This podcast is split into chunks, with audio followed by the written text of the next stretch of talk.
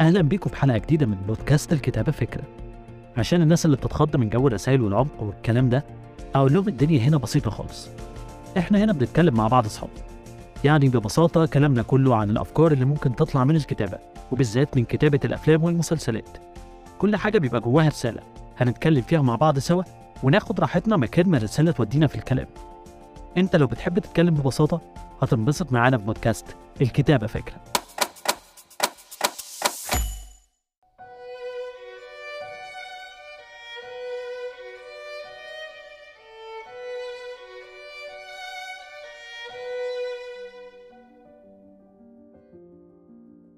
من الحاجات الغريبة أوي في الفيسبوك الميموريز يعني أكتر حاجة تحس إنها غريبة.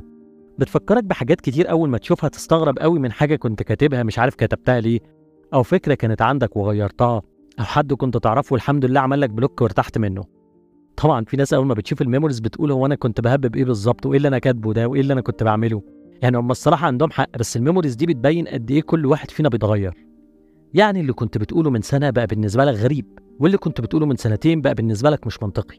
واللي قلته من أربع سنين نسيت أصلا قلته ليه ده لو أنت ذاكرتك سمكة زي يعني. الإنسان طول الوقت بيتغير والتغيير ده لو اتكتب في كتاب كده زي ما بيحصل في الفيسبوك هتلاقي حاجات كتير ممكن تكون عملتها ندمت عليها أو عملتها ونسيتها بس أثرت عليك أو على غيرك. فكرة تغيير الإنسان مش جديدة بس المسلسل اللي هنتكلم عنه النهاردة خد فكرة تغيير الإنسان دي بطريقة جديدة وحلوة. ويمكن المسلسل ده بعتبره واحد من أحسن المسلسلات في السنين الأخيرة. كل حاجة كانت فيه مظبوطة إخراج وكتابة وتمثيل وموسيقى. مسلسل نيران صديقة إنتاج 2013 آه هو عدى عليه 10 سنين بس اللي ما اتفرجش على المسلسل ده فاته كتير قوي. حقيقي فاته مسلسل غموض وإثارة وفيه كمان جزء تأريخ لأحداث حصلت في مصر وكمان رسالتين حلوين قوي. المسلسل أحداثه بتدور حوالين ست صحاب أميرة ورأفت وطارق ونور ونهال ومدحت. اللي علاقتهم متشابكة في علاقات حب وغيرة ومصلحة ده غير اختلافات أفكارهم وتوجهاتهم. وفي يوم رأفت اللي هو أغنى واحد فيهم قال لهم إنه شاف كتاب في الفاتيكان وبعدين وصى عليه لحد ما حد جابهوله من المغرب. خد ورقة من الكتاب وكل واحد شك نفسه في صباعه وحط نقطة من دمه على الورقة. وبعدين حطوا الورقة ونسيوا الموضوع. لكن بعد كده بيبتدوا يكتشفوا مع الوقت حاجة غريبة إن الكتاب ده بيتكتب جواه كل حاجة بيعملوها. كل واحد فيهم بيعمل حاجة أو بيخبي سر بيتكتب في الكتاب بالدم والكتاب مش بيبطل كتابة في تاريخهم. من يوم ما حطوا دمهم فيه سنة 1986 لحد 2009 ولما بنوصل ل 2009 بنلاقي أميرة ورأفت وطارق ونور ومدحت في سر مخبينه كانوا ما بيتعاملوش مع بعض بقالهم فترة طويلة. ونهال كمان مختفية. إيه هو السر بقى اللي بينهم وهيعملوا إيه في الكتاب اللي بقى أزمة ليهم؟ لأنه لو وقع في إيد حد هيعرف تاريخهم كله. خصوصا وإن بقى منهم ضابط كبير ورجل أعمال وداعية وممثلة ومذيعة وسيدة أعمال وبقى أي حاجة تتعرف عن تاريخهم القديم هتكون بالنسبة لهم فضيحة. وإيه أصلا اللي ممكن يكون عملوه في حياتهم علشان يفضحهم؟ كل الأسئلة دي بقى بنشوفها طول ال 30 حلقة من غير أي ملل وفي طريقة سرد جميلة جدا. السيناريو اللي كتبه محمد أمين راضي كان متكامل جدا ومحمد أمين راضي من الكتاب اللي دايما بيبعدوا عن الأفكار التقليدية وأفكاره مختلفة ومميزة. مسلسلاته دايما مختلفة زي السبع وصايا والعهد ومملكة إبليس ومنورة بأهلها. يعني الراجل ده خلى الناس كلها من رمضان 2014 لحد دلوقتي بتسأل على جثة سيد نفيسة بس. المهم هنرجع لمسلسل نيران صديقة اللي زي ما قلت لكم كل حاجة فيه هايلة. إخراج خالد مرعي وكتابة محمد أمين راضي كاست التمثيل كله كان هايل. والموسيقى كانت من هشام نزيه ومش محتاج أقول أكتر من كده أكيد.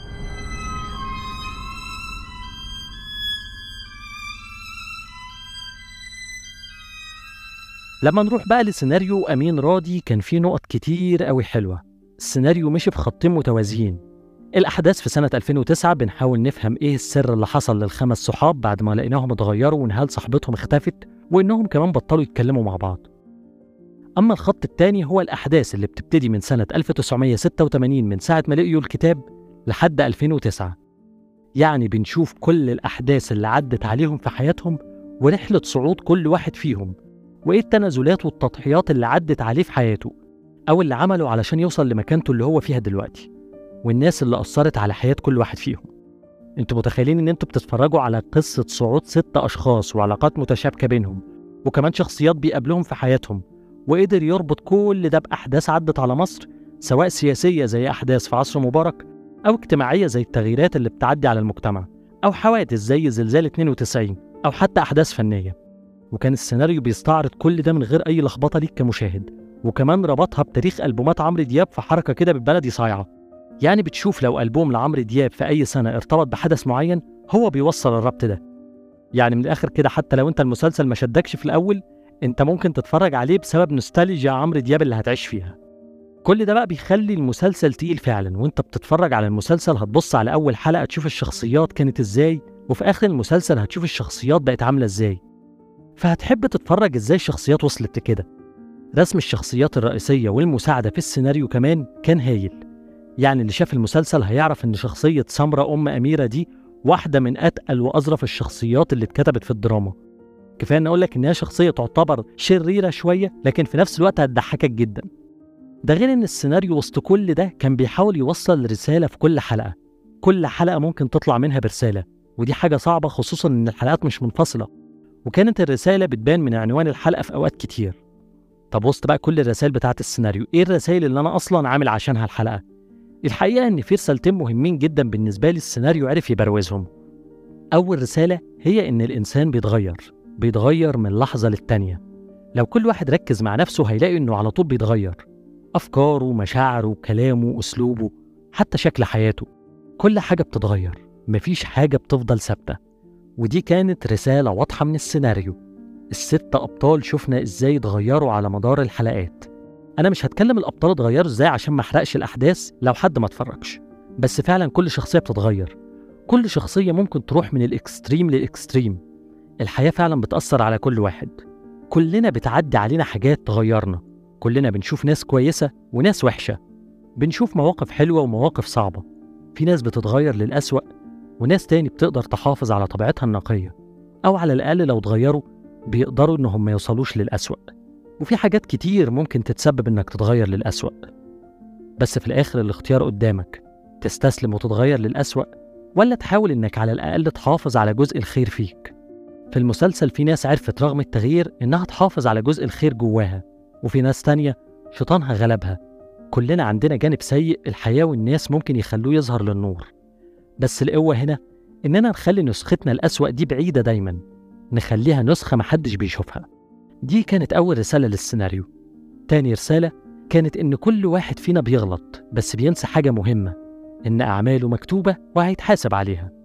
أبطال المسلسل كانوا خايفين من الكتاب اللي بيكتب كل غلطاتهم وهفواتهم. كانوا خايفين يقع في إيد الناس فيتفضحوا. كأن السيناريو بيوصل رسالة معينة إن لو كل واحد فكر فعلا إن كل حاجة وحشة بيعملها في حياته بتتكتب في كتاب هيفكر ألف مرة قبل ما يغلط لأنه هيبقى خايف من اللي هيحصل لو الناس عرفت حقيقته. والحقيقة إن ده موجود. كل حاجة بنعملها بتتكتب عند ربنا بس محدش يقدر يقراها. وهنا رسالة السيناريو بتقول إنك لازم تفكر في اللي بتعمله لأنه مكتوب هيترد لك أو هتتحاسب عليه. يمكن الناس مش شايفاه بس ربنا عارف كل حاجة ولو الناس نسيت ربنا مش بينسى. يمكن السيناريو حاول من جزئية الكتاب دي إنه يخلي الرسالة إن كل واحد يفكر في اللي بيعمله. إنك تبقى عارف كويس إن كل حاجة بتعملها وإنت بتتغير هتبقى مكتوبة عليك وإن هيجي وقت وتتحاسب عليها. بس لو هتفضل فاكر إن كل حاجة بتعملها بتتسجل تفكيرك هيتغير. وهتبتدي تفكر من تاني في أفعالك. الرسالتين دول كان وسط رسائل كتير قوي في السيناريو. مسلسل نيران صديقة مسلسل بجد حلو ولو ما اتفرجتش عليه لازم تشوفه علشان هتستمتع ومش هتقدر تسيبه إلا لما تخلصه. الممثلين كلهم كانوا في أحسن أداءاتهم حتى الأدوار الغير رئيسية زي محمد ممدوح اللي كان في بدايته كان في دور عبقري.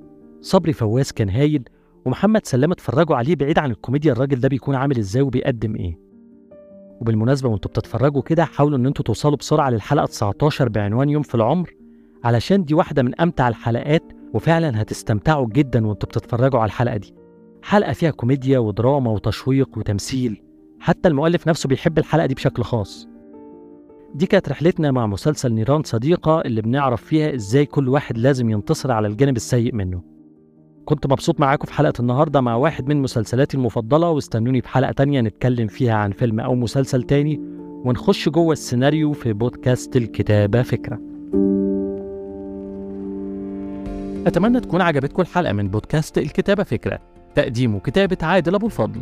design و branding أحمد رأفت وحبيبة حجاب. تقدروا تسمعوني من Spotify Apple Podcast SoundCloud Podeo وأنغامي. شكرا ليكم على استماعكم واستنوني في حلقات تانية من البودكاست المفضل ليا عشان بكلمكم. الكتابة فكرة.